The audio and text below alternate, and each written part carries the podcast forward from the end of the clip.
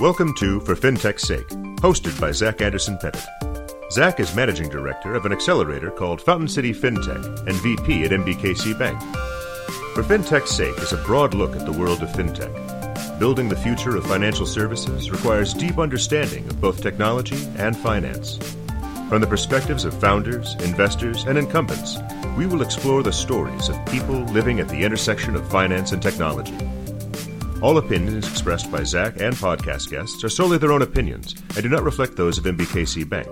This podcast is for informational purposes only. Welcome back to the For FinTech's Sake podcast, episode two. This is your host, Zach Anderson Pettit.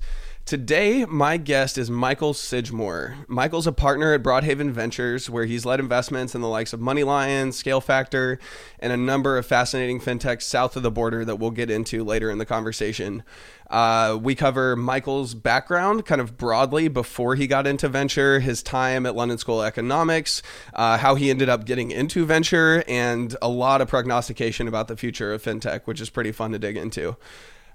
My favorite thing about Michael, though, is that he personifies one of my favorite Richard Branson quotes. Specifically, if somebody offers you an amazing opportunity, but you are not sure you can do it, say yes, then learn how to do it later. Every single time in Michael's career that he's been confronted with something that he wasn't quite sure if he could do or not, it doesn't seem like he put much thought into it. He just said yes and then jumped off the bridge and figured out how to build the plane on the way down. So, with that, enjoy my conversation with Michael Sidgmore. Michael Sidgmore, welcome to the podcast, my friend. How are you doing today? I'm doing great. Thanks for having me, Zach. Absolutely. We only had to reschedule, I think, uh, four times to make this happen. You ran back and forth between WeWork. You've been on your cell phone. You've been on your computer. You've worked for this one, so it's exciting to have you here. No, thanks for having me. Re- really, really enjoyed it, and it's uh, it's funny. The one thing WeWork is fantastic. Um, love working out of there um, from the perspective of um, just I'm constantly as a seed stage investor on the move. I love going to visit companies in their office because I think it's more important to see what they're like um, relative to kind of them coming to see my offices necessarily. But they're, the acoustics in a WeWork are not great. You'd think that for a size company they would be. Um, that's something they would they would think about. So uh, here we are. Yeah, I, I, appreciate your willingness to to take the walk back home. Um, so let's let's kind of jump into things. So you've had a pretty fascinating career um, through investment banking, through venture, and a lot of different sides of it. So let's kind of kick off um, just with like the Michael backstory a little bit. So starting off in college, you were you were at Middlebury uh, playing soccer, something that you and I have in common, and you ended up uh, shifting from there to LSE. So tell me tell me the story kind of quickly around why you made that jump and um, just the background there. Yeah, absolutely. So um, so so yeah, I uh, I actually took a gap year before uh, going to Middlebury. I had a gap year, which was supposed to be half a gap year, ended up being a full gap year. So it became this accidental gap year of sorts. Um, I tried to go play soccer in the UK, uh, was set up with a semi pro team um, before going to Middlebury and was supposed to go in February the following of the following year, 2008. And uh, ended up finding out that I needed hip surgery about three weeks before I was supposed to go. So recovered from my first hip surgery uh, in London instead of playing soccer, and was about to go to Middlebury in the in the um, in February 2008, and all of a sudden my other hip started hurting. Uh, so realized uh, that I needed surgery on that hip as well. Called up my coach, said, "Hey, I'm going to be on crutches for a month. Uh, do you want me to come late to school, or do you want me to come next year?" And he said, "Just come next year." So I then had this accidental gap year, um, in, in which I then tried to think, okay, well, what do I do now? Um, ended up reading this book called Leaving Microsoft to Change the World by um, an ex Microsoft executive named John Wood, who, uh, long story short, in 1999 went on a trek to Nepal since he was burnt out and went in a, went in a uh, school in Nepal, saw that there were no books in the library, uh, so realized that he had to do something about that and ended up creating an international literacy NGO that at that point in time, 2008, 10 years later, uh, was across 10 countries, had affected over 3 million kids, um, built wow libraries. Um, so I read that book. Uh, then saw John's email in the back of the book. Um, and I just emailed John Cole and said, Hey, John, read your story, incredibly inspired. What can I do to help? And uh, as luck would have it, it turns out, A, he answered me. B, he said, You know, we have a new office opening up in London we need an intern. Would you like to be that intern? So I I jumped at the chance, said yes, uh, and then worked for Room to Read uh, over the next seven months uh, for the rest of my gap year, which was fascinating because it really taught me about nonprofits in a number of ways. Taught me um, that uh, nonprofits uh, can be run just like any other business, um, incredibly efficient. People work extremely hard. We had a number of people from places like Goldman, Microsoft, et cetera, working at Room to Read, so the standard was really high. Um, and they monitored and evaluated everything. Uh, their donors knew exactly what the impact of every dollar was um, in terms of every dollar they donated went to a kid in need and what that what the impact of that was. They were able to measure their investment just like any investor would be able to measure their for-profit investment in the form of returns back uh, into their bank account. Um, so that really changed my view on nonprofits and made me really think okay how do i learn how to build a business? I'm passionate about international development social policy but how do i learn how to build a business? Mm-hmm. and um, went to middlebury after that gap year um, and in preseason, uh, we ended up going cliff jumping as a soccer team. Um, the, Sounds the, smart. That'll go. That'll end well. That always ends well. Surgeries I probably shouldn't have done, but did. Ended up uh, injuring one of my hips, my right hip, and needed another surgery. Uh, played the season on it, but kind of at that point realized my body was telling me maybe I should start thinking about a career after soccer. Yeah. Um, so that's really started to think um, about, you know, okay, well, what do I want to do with my life? And talk to my professor at Middlebury who was teaching political science. And I really give him a lot of credit because I was kind of, you know, thinking, what do I do with my life? Um, and knew I wanted to be in the center of the action, wanted to study international relations and international development, but also learn finance. And he said, you should look at LSE. So I transferred to London School of Economics um, to study international relations and social policy at a very focused undergraduate degree and then um, and then also got exposed to the world of finance because we were 10 minutes from the city which is the equivalent of wall street. And um, and then i ended up running the world's largest students on a student conference on hedge funds and private equity um, where we had you know 50 speakers across hedge funds and private equity world come in and speak. People like david rubenstein or glenn hutchins or lord stanley fink um, and that really kind of taught me about uh, the world of finance any big takeaways getting to deal with people whose names that you know had had been in your lexicon for many years before you actually met them? What, what was it like meeting your heroes just quickly? It's actually kind of funny. So i didn't know when i when i applied to join the conference i had no idea uh, what hedge funds were what private equity funds were. Uh, okay. So my my next door roommate in in college at lse ran the conference and he said hey you should come out for the info session one day. So i did I applied to the conference, um, got accepted. I ended up getting the most sponsors and speakers uh, over the course of what ended up being this um, basically covert trial period. Um, and then since I got the most sponsors and speakers, they said, You're president. So I actually had to spend the entire summer learning about what hedge funds and private equity were. Um, and then and did and it was it was actually a very organic way to learn about um, an industry so i found that to be really interesting and uh, really helpful to be honest um, I, I, think i'd say in terms of takeaways uh, one is um, I learned this from from reaching out to John at Room to Read, uh, from reaching out to all these these incredible industry luminaries cold uh, was that you know just reach out to people. You never know what'll happen. I think if there's yep. a tip in here for entrepreneurs it's um, you know it never hurts to reach out cold. Um, certainly a warm intro is better particularly in vc world because that's that, that's you know uh, the way vcs can filter things out is through a trusted contact that there's a warm introduction. But look if you're if you have no way to get to somebody other than cold reach out um, people should never turn it down because you never know where where something great can come from. And that was really the lesson i learned. And, and the other piece of it too is that they're just people. Um, yes they may be famous. Uh, yes they may have a big name. But once you start talking to them they're a person just like you are. So um, you know so so if you can bond on a personal level um, I think that that's really what's important. And, and I think credit to the, a lot of these a lot of these industry leaders, but because we were students, um, you know, I think they felt that they wanted to give back. So in that regard, it was it was easier than if we were a for-profit conference company. That is that is uh, something that I would second a thousand times over, and it seems somehow not to pervade uh, colleges that well. The the general thought of you know, hey, that person looks interesting. Let's just send them an email seems to be an under under discussed, very obvious strategy that uh, could could be leveraged by many students and get people a lot further. I will tell you, uh, if, if, there's any students listening to this podcast, I would say the advice would be play up your student status because while you have it, people yep. definitely definitely be on, be an audience for that. Well, that's uh the the warm intro, the cold intro side of it is maybe a good transition into Broadhaven. Um, so kind of you know set the stage a little bit. You obviously got some operational background, you got some reaching out to billionaires background, you know all the things that you expect coming out of London economics, right? Or London School of Economics. Um, how did you end up at Broadhaven? Was there a little bit of a walkabout between London School of Economics and Broadhaven, and just kind of what's the story there?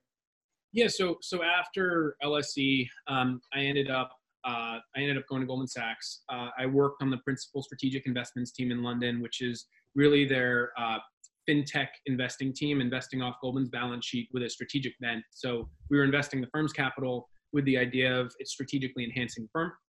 Um, so that gave me a real grounding and education in uh, financial services and financial market infrastructure and the purview of a large global bank thinking about how the financial services ecosystem should evolve. So Fast mm-hmm. Experience works with an incredible set of people, uh, many of whom are doing great things both at Goldman and outside of Goldman um, s- since then. And wh- while I was at Goldman, I was spending time thinking about the, uh, you know, the marketplace lending space um, and what that looks like. Um, and it was just kind of 2012, 2013, and I got a mm-hmm. call a um, from a company on the West Coast uh, in Oakland, California, called Mosaic, which at the time was uh, crowdfunding capital for commercial solar projects. Um, they needed to hire a head of sales, so they said, "Hey, w- what do you think about coming and being our first sales hire, uh, building out our institutional sales team to help get institutional capital on the platform?" So. I thought, okay, I may be maybe wrong on company, but I'm certainly not wrong on marketplace lending space nor am I wrong on the solar industries. Both of those industries were going through really interesting transformations at the time. So I decided to take the risk and, and take the jump, move halfway across the world.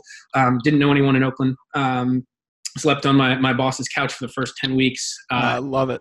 This tremendous experience um, working at Mosaic. Uh, we kind of went through a process of trying to figure out the business model as a marketplace, uh, at first as a commercial solar lender, and then we ended up transitioning into a residential home solar loan origination business, which has since gone on to originate over a billion dollars in loans. Warburg Pincus has put over $220 million of equity into the business. So um, Mosaic is, I think, one of one of many fintech success stories um, as a lending business and has expanded beyond just uh, residential home solar loans. So that was a fascinating experience. Hmm. Uh, then ended up um, moving to New York to build out um, the sales team with with two others at a company called iCapital Network, where we pre-product built out a technology platform to democratize access to alternative investments. So uh, there's a big trend. Um, of uh, alternative investments, private equity fund investments, hedge fund investments, of being kind of democratized to the high net worth community um, beyond kind of larger institutions. So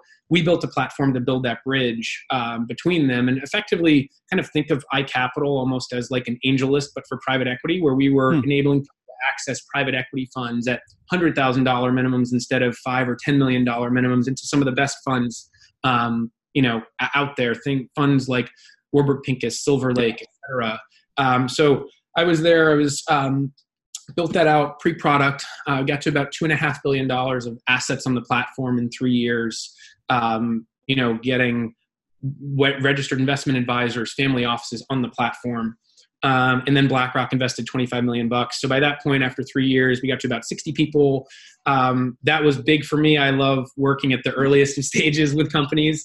Um, to me, kind of you know, two people figuring out an idea is really fun. That's what gets my blood boiling. And and kind of saw that with Mosaic. I was number 16 with iCapital. I think it was number eight. Um, so have been early at both of those places. And um, I started thinking, well, you know, I love working with all these companies. Um, maybe there's a way to work with more than one. And I'd known the Broadhaven team uh, for a few years. Uh, I was I was advising a company that they were also an investment in an, investor in in New York, and um, they were thinking about building out their fintech VC platform. So uh, I ended up joining Broadhaven to build out um, our early stage fintech VC practice out of an existing fintech investment bank, market leading fintech investment bank um, that the two founders of Broadhaven created in 2009.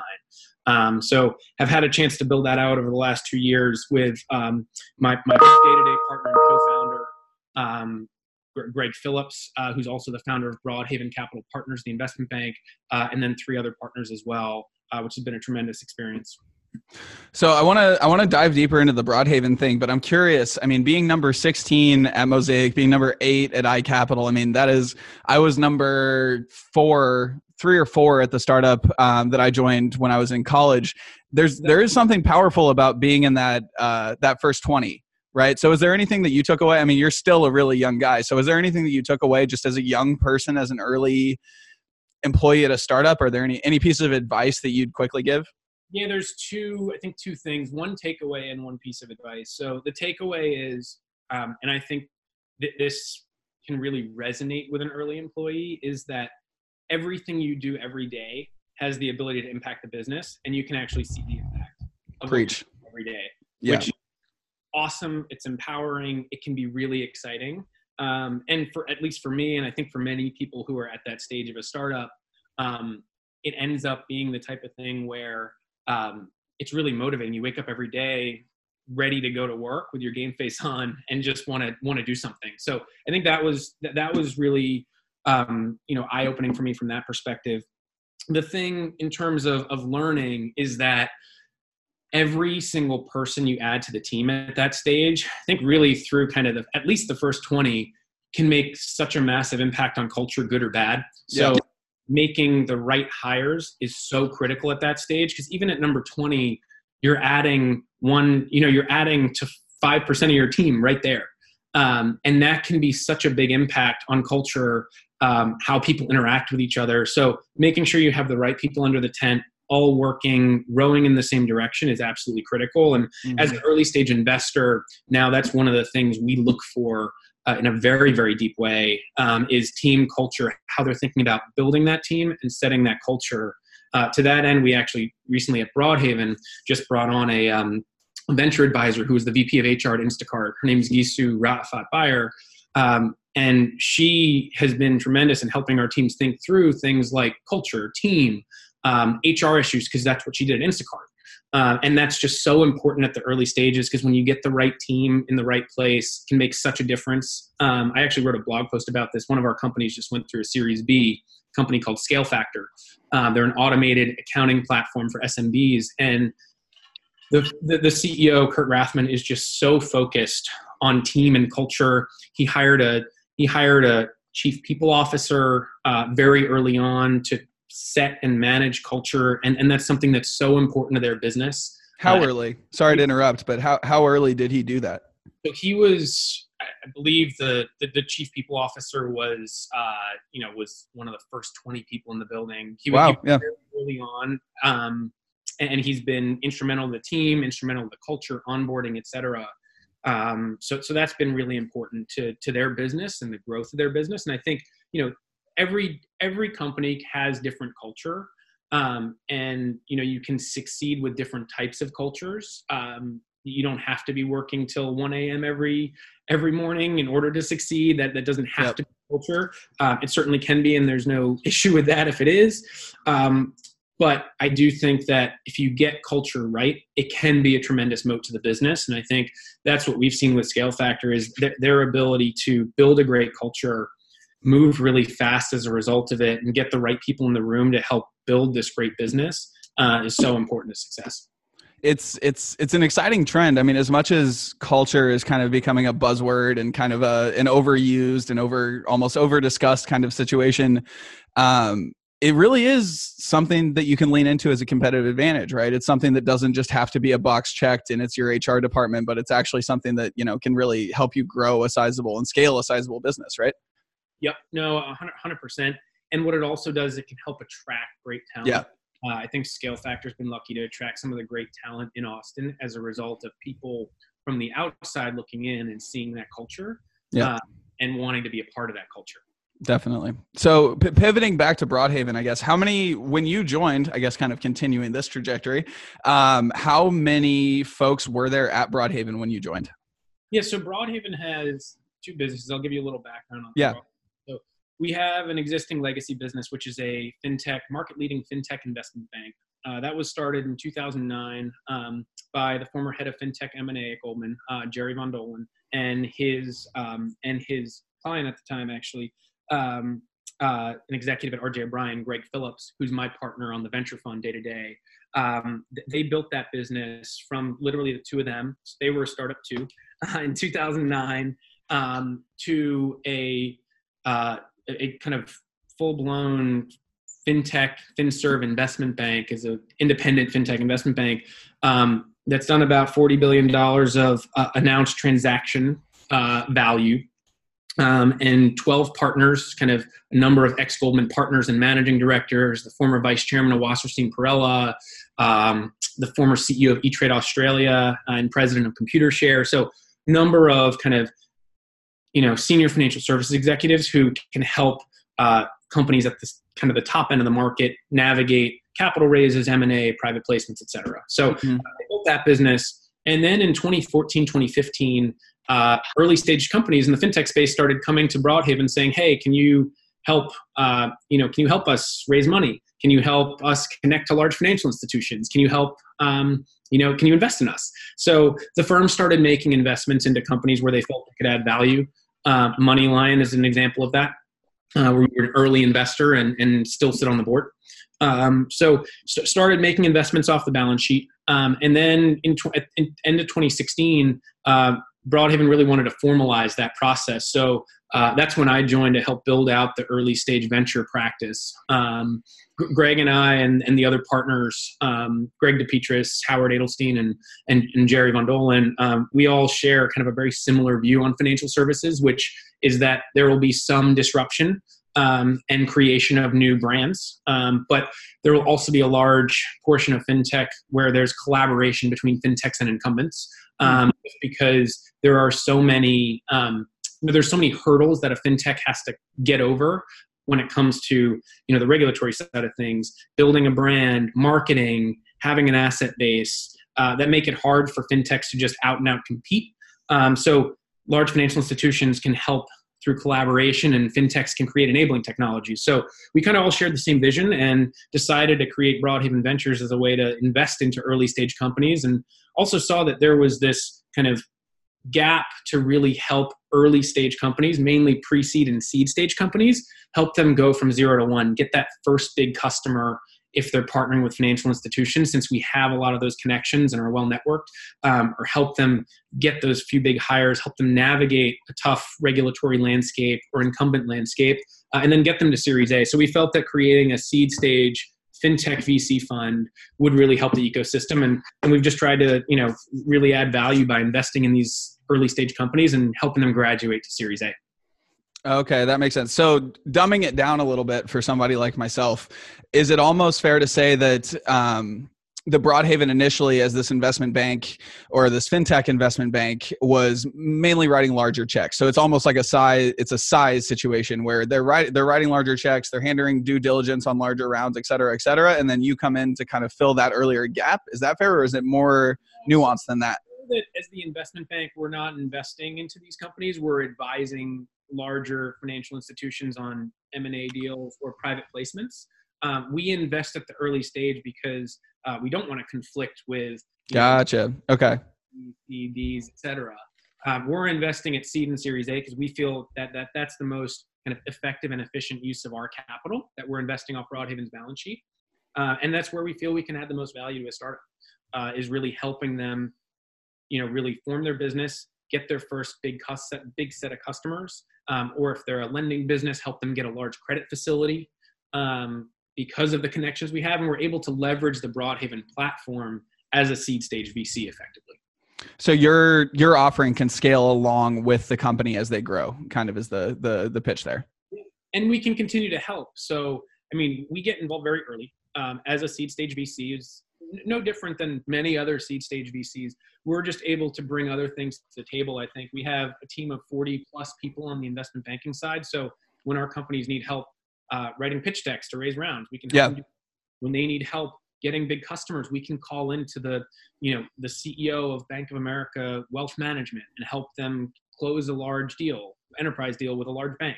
Um, you know, so there's things that we can do because we have this kind of extended network of people uh, on our advisory team.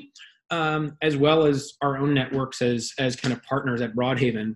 Um, and, and the people we know. So we're able to really help companies as they continue to grow and scale, but we get involved very early. We sit on boards, we can lead rounds. Um, three of our 10 investments uh, over the past two years, we've led rounds, uh, mainly seed, seed rounds. Um, I sit on five boards um, as either director or observer. And really the goal is to, to as former operators, uh, roll up our sleeves, help these companies, not be overbearing, um, because we, we also feel that at, you know, at seed stage, it's really about how do you help this company get from point A to point B. And I kind of like to look at ourselves as how do we help this company graduate from, you know, high school to college. Mm-hmm. We're college, Series A, and we're we're seed stage. That makes sense. That makes sense. So I think maybe the uh, next kind of interesting rabbit hole to go down is kind of along the lines of thesis. So obviously fintech is this huge thing. To a lot of people it encompasses insure tech it encompasses you know wealth management all of these things.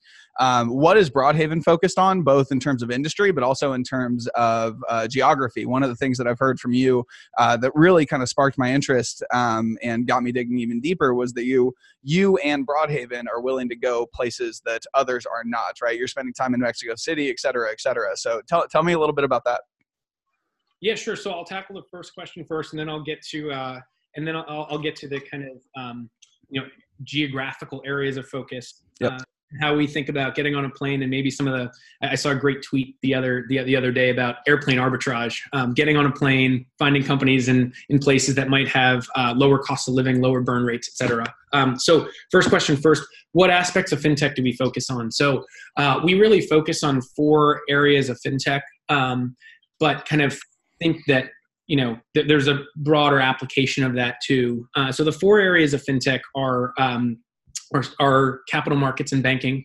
Um, so that's businesses like MoneyLion, for example, uh, that's building a broad-based consumer finance platform.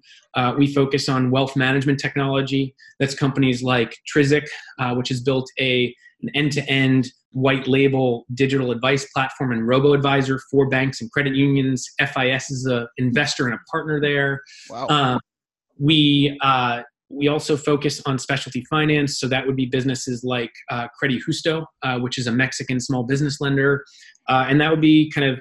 And then the fourth bucket is financial infrastructure. So that can be everything from you know cybersecurity and the application of cyber into financial services, uh, which would be an example there would be something like BioCatch, uh, which is a behavioral biometrics fraud prevention, fraud detection platform, uh, to Beam, which recently raised a $9 million Series A uh, from Greycroft and Canaan, uh, which is a transaction monitoring AML and compliance solution, mm-hmm. to like uh, Scale Factor.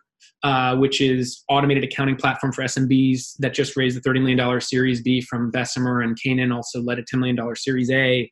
Um, and then kind of in that financial infrastructure bucket, um, we, we also think about like, are there other aspects of kind of people within financial services who, who need to be kind of covered or served? So some of the themes we're thinking about are like provision of financial services to the gig economy. So how should we think about that in the context of gig workers needing banking services or gig workers mm-hmm. needing benefits if the future of work is changing and more people are taking different jobs or a, a multitude of jobs. They might be a W 2 by day and a 1099 by night.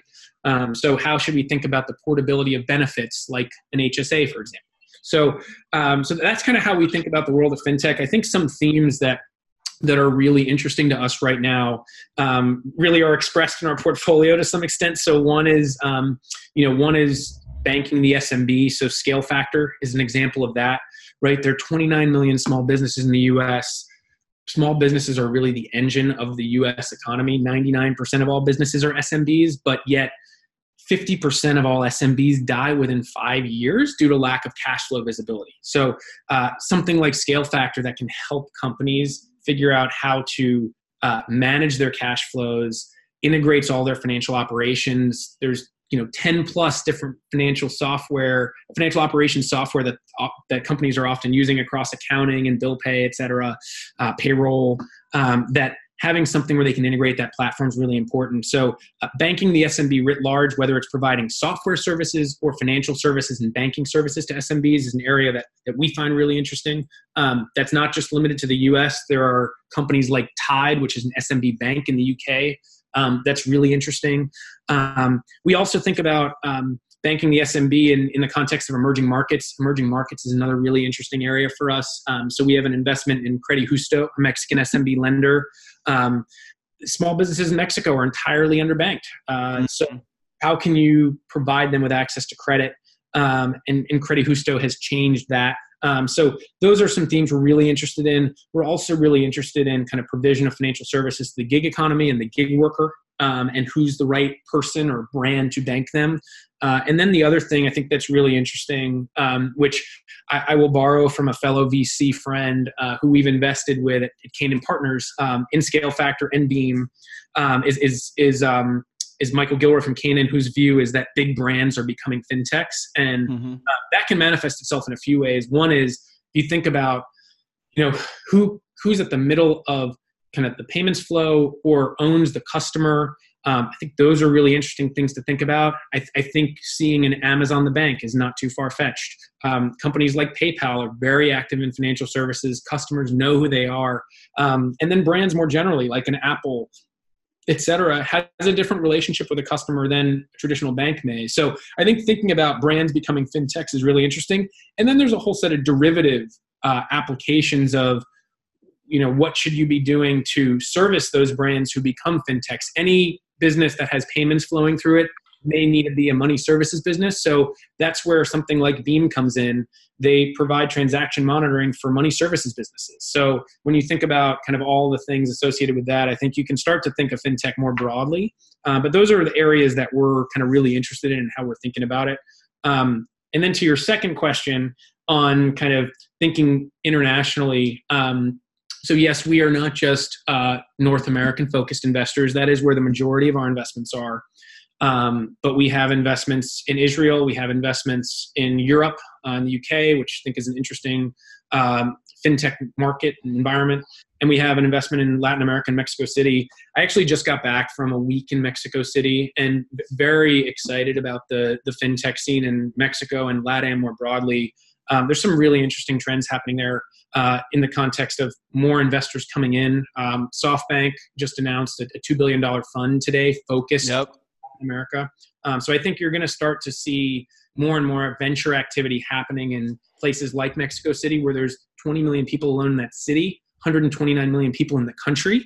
Um, and uh, it, it's a really interesting fintech environment where you have, you know, north of 50% of the people unbanked, north north 50% cash economy 15 to 20% credit card penetration amongst uh, you know millennials and gen gen um, you know gen x's so some really interesting trends to think about when you think about building consumer finance platforms uh, for the mexican consumer and a growing middle class. Um, you know I, I, don't think it'll be surprising to see increased credit card penetration in a in a place where uh, the square of mexico effectively clip just raised 45 million uh, 45 million dollar round from General Atlantic recently. So I, I think there, there's some really interesting trends abroad, and that's why.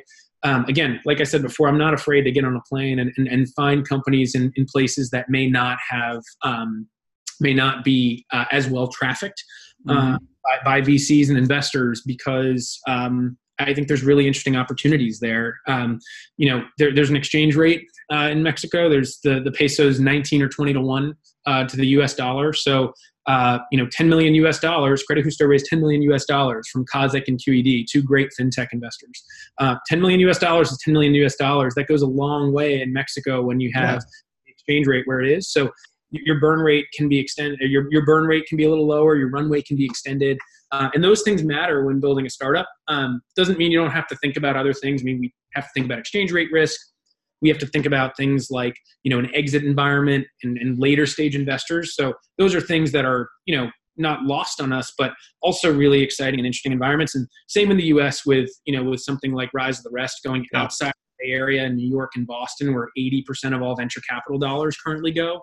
Um, I, I, think there's really interesting companies in places like austin where we have two um, in other cities you know salt lake kansas city uh, where there's really areas that are kind of ripe for some interesting fintech innovation so let's let's play a little uh, a little mental model game here. So you have a you have a forty to fifty million dollar fund, whatever you know. You can you can lead around here. You can follow on around there, and you are forced to only invest domestically or only invest internationally, and you're fintech focused, which way would you go? It's a great question. So, um, so I, I, will say, not not to try to cop out of this answer, but I will say that um, I, I, will say that you can invest in either place and probably do well. So. Uh, I am very intrigued by places like Latin America, and I think uh, your dollar can dollar can go very far. I think there's massive markets, massive chance to create innovative consumer finance platforms and brands. So I really do like Latin places like Mexico or Latin America. Um, I do think there's still great investments to be made in the U.S. and part of the reason why I think as a VC thinking about the US as a market that's really interesting, even still, is A, you can find great companies can be created anywhere. Talent is evenly distributed, but resources are not necessarily. Yep. Um, so if you can find talent in places like Austin, which I, I don't think is you know t- terribly far behind a kind of a, a, city like San Francisco or New York in terms of the kind of the venture ecosystem or environment.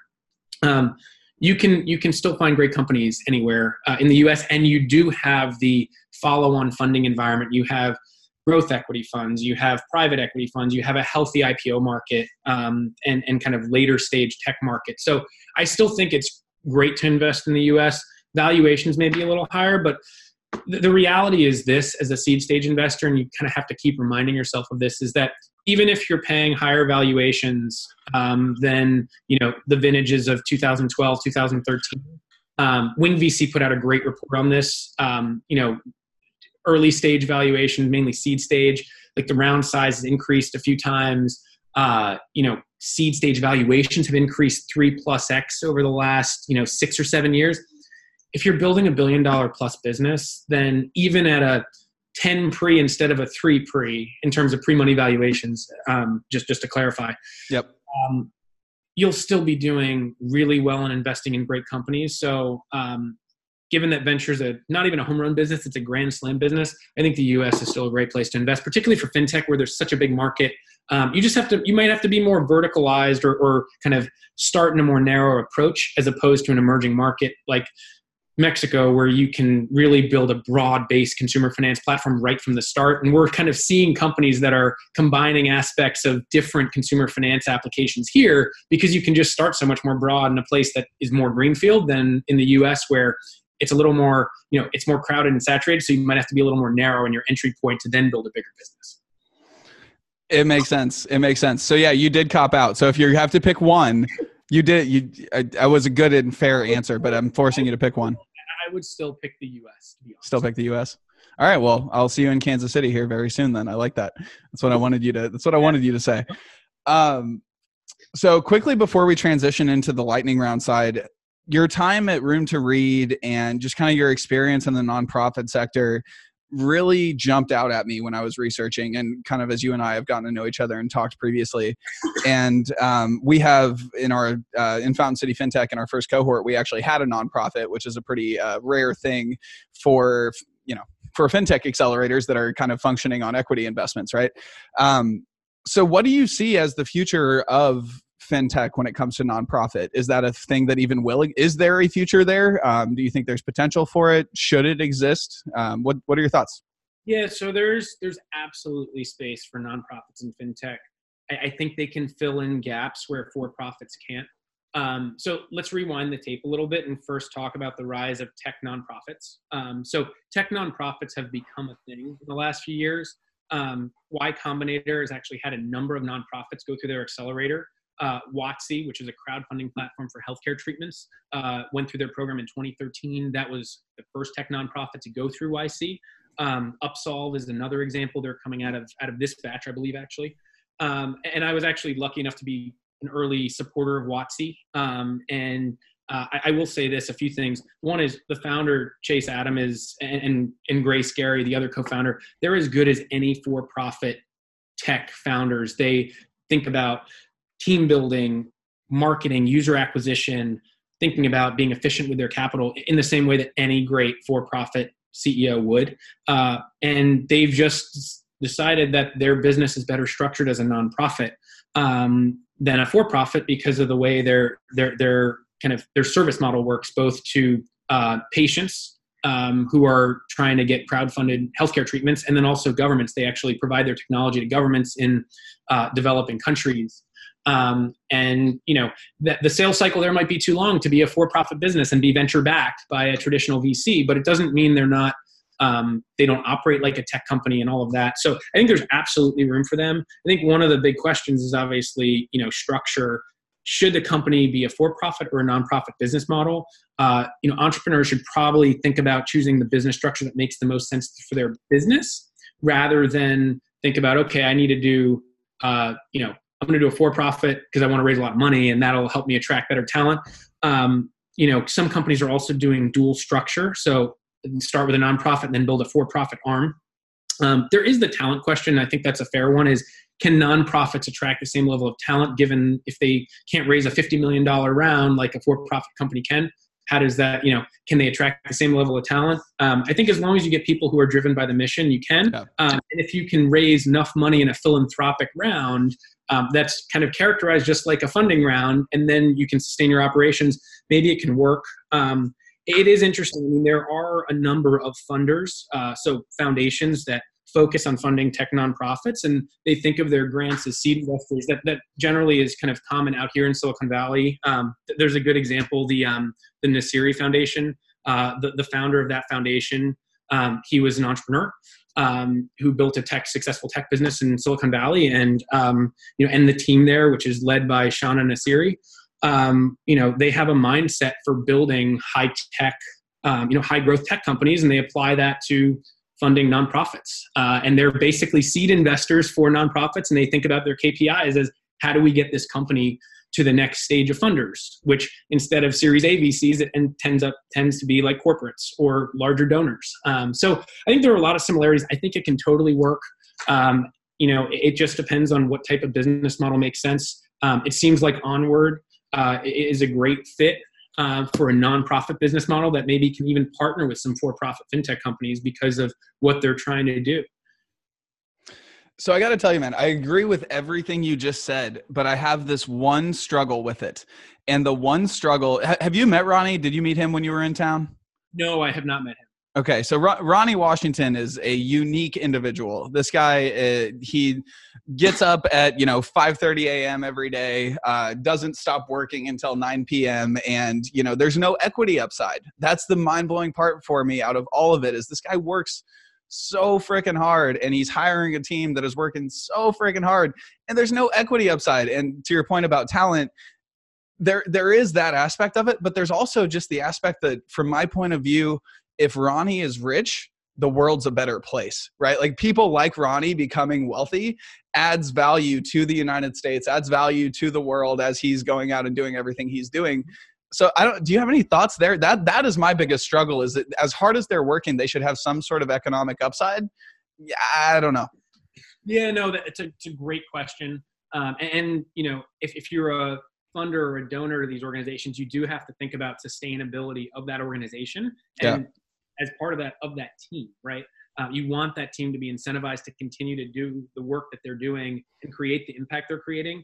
Um, I, I, I, will say this: I think, you know, totally hear your point. Um, it, it's a hard thing to grapple with, and, and it's hard to know what the right answer is. I think tech nonprofits, though, when done right, they raise philanthropic rounds and they raise enough money to then sustain their operations so that whatever revenue model they have will enable them to as long as they keep making money, the kind of granted assets will end up paying the team. Obviously, to your point, not to the same amount of upside, but again, you're measuring for something different. You're measuring for social impact as opposed to financial return. So if you look at that KPI of, you know, they've impacted 100 million people's lives, yeah. then, then, then they've done their job. Uh, and they've been motivated by what they were motivated to do, which is create something that's incredibly impactful. So it doesn't it doesn't solve for some of the things you're saying. Um, yeah. But I think that that is truly why those people are motivated to do that in many cases. I mean, they're perfectly capable and smart enough to go and build a for-profit business and be incredibly successful, but they chose that path for a reason. And I think as long as you can give them the tools to amplify that impact, um, if you're a foundation or a you know or a donor um, or an I think you could probably call it an investor. Again, you're just looking for a different return. Um, then then you've done your job. No, I I one thousand percent agree. I just you maybe we'll talk after this about you know we'll we'll write some checks to Ronnie just on our own. well, the other thing too is maybe there's interesting ways for fintech companies to collaborate with them, and they can yeah. kind of collaborative sales channels or pass customers to each other. And there are ways for that company to kind of continue to build their business, or maybe move into a dual structure where they have a for-profit entity, so that it addresses some of the concerns you just mentioned as well. Yeah, no, I'm with you. You and I, we will solve this over the next decade. You and I together, we will make this happen. Um, so let's jump into the lightning round. I want to be conscientious of time. Um, so the first one, my friend, are you ready? Drum roll. You excited about this? So the first question is, what is your superpower, Michael? So I would say my, my superpower is actually um, my ability to listen. So I lost my hearing in my left ear when I was five um, due to an accident, and I have the type of hearing loss that means hearing aid won't help. It's sensorineural hearing loss. So I, I often joke that uh, I can't hear, so I listen. Uh, and I kind of, you know, when it comes to uh, when when it comes to certainly what I do every day, and I just really try to listen to people, really understand what they're coming from, what they're saying, try to put myself in their shoes, so then I can figure out how to best help them. I love it, man. Um, so that's actually a nice little transition to the next one. What would you would you attribute your success more so to luck or skill? You know, I think so much of of what you do is kind of um, you know where you are. So I'd say luck to be honest, but but working hard enough to be prepared to take advantage of that luck and turn it into a career defining opportunity. Um, you know, I can think of so many times where people gave me a chance that I probably didn't deserve. But when I got that chance, I just worked as hard as I possibly could to bust down that door um, and prove them right. And I think that that's kind of, you know, if you can take advantage of that luck when you get it, then then then do everything you can. Uh, yeah, that one quote, uh, the Richard Branson quote: "If somebody offers you an amazing opportunity, but you're not sure you can do it, say yes. Then basically learn how to do it later." Whatever that quote is, that that is you in a nutshell. I've decided. I appreciate that. No, that, that's kind of. I mean, honestly, if I think about that quote, that that that is that's just yeah. I I try to always say yes and then just figure out how to do it. I I, I like to know things and make sure I'm I'm not you know being unfair to people, but uh, in that context. But but yeah, I mean if if you think if you have the right gut feel of like you know what I just got to do this, then then just go and do it. Yeah, I mean that works out. When we scheduled this podcast interview initially, I had absolutely nothing set up and no podcast equipment and nothing. So yeah, um, I would have to agree with you there. Um, most impactful book of your life?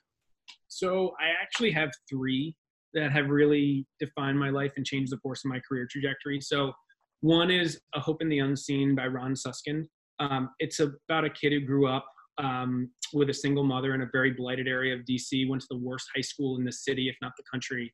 Um, and against all odds, he made it to Brown University. It was a story that chronicled him through his high school and then making it to Brown.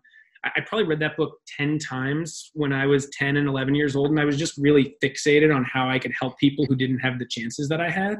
Uh, and that's really informed a lot of how I want to live my life. So that, that was one and really kind of changed how I thought about things. Two is Leaving Microsoft to Change the World by John Wood, which I mentioned earlier uh, in the podcast. Um, really kind of made me think about, um, you know, how just how how nonprofits are structured, how to build a business, how to how do you think about impact. Um, and I also learned it never hurts to reach out to people. You never know what'll happen. Mm-hmm. Um, and then the third book is actually more of a more of a classic. It's from the '90s, um, but being in the technology industry. That this is one that's really resonated with me, and it's a it's a book called "Betting It All: uh, The Entrepreneurs of Technology" by Michael Malone. Um, internet, it's interview style stories about internet 1.0 visionaries like Bill Gates uh, of Microsoft, or Scott McNealy of Sun Microsystems, or Kim Polese of Marimba. Um, and really, they just get into the personal stories of, of the lives of these entrepreneurs uh, and just show a few things. One is how freaking hard it is to build a company uh, and how hard these people work to build successful companies. I mean, what it really takes. Um, so, as somebody who's a VC and talks to entrepreneurs who are trying to do that, um, I just love going back and reading the stories when I want to get inspired by people who helped create the internet of today. And that that just to me, it, it gets me really motivated. Every every time I read it, I always come back and I'm like, all right, I got to help to help these entrepreneurs build something. I love it, man. Well, it, it comes through in your passion. Um, so two more here. One is how do you see your retirement, aka what do you want to be when you grow up?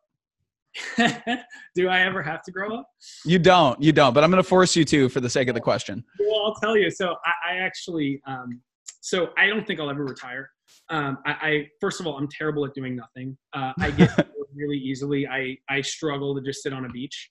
Um, so you know, I, I think personal life wise, I at the you know, I definitely want to be enjoying my my my you know my life and time with wife and kids um, and helping them grow and building building that startup. I mean, that that in and of itself is a startup. Um, and then otherwise, you know, it'll just be helping entrepreneurs and founders build businesses that make an impact in the world. Um, you know, I, I, just love helping people. I think that's why I love being a VC, um, and I can't help it. So that's that's probably what I'll end up doing. Awesome, man. Last one um, is technology or financial background or competency more important in fintech? You know, that's a great question, and I think um, an even better question with regards to fintech specifically because um, it's unique in that it I think is really helpful to have a background in financial services, um, particularly if you're a fintech founder who's trying to build a business that partners with incumbents and financial institutions. Um, I do think it's really helpful to have either a background or a network in the industry because um, then you can knock down doors uh, you can get to the right people and you also know you know what bank sales cycles look like and things like that. So i think in many cases it's helpful to have a financial services background but i will say um, for some of the businesses that are trying to be totally disruptive or build in greenfield opportunities and, and we have a few entrepreneurs in this case um, not having a fintech background certainly or not having a financial services background really doesn't hurt them. And having a technology background really thinking about product design and solving this problem from a standpoint of let's build a great technology solution that's applied to financial services uh, work. So i think to, to, be honest the answer is um, either is fine build a team around you that has the competencies that you don't have and that fills in the gaps Awesome, man. That's a great cherry on top. Michael, thank you so much for the time. This has been really fun, man. Um, I will add a lot of the things that we discussed into the show notes so people can get a hold of you, um, kind of find the things you were talking about. Um, but quickly, where can folks uh, kind of find you on Twitter and social and etc.? Yeah, uh, so Twitter, I'm at Michael Sidgmore, at Michael Sidgmore, uh, S I D G M O R E. A lot of people put the, the E in the middle. Um, so, so my, my name is often spelled wrong. Um, my my email is michael.sidgmore at broadhaven.com, B-R-O-A-D-H-A-V-E-N.com.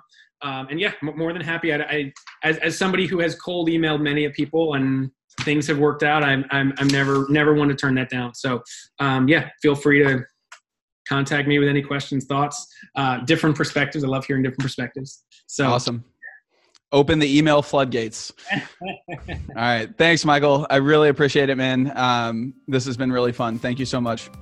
Awesome. Thanks a lot, Zach. Appreciate it. Enjoy yep. being. Thank you for listening to episode two of For FinTech's Sake with Michael Sidgmore.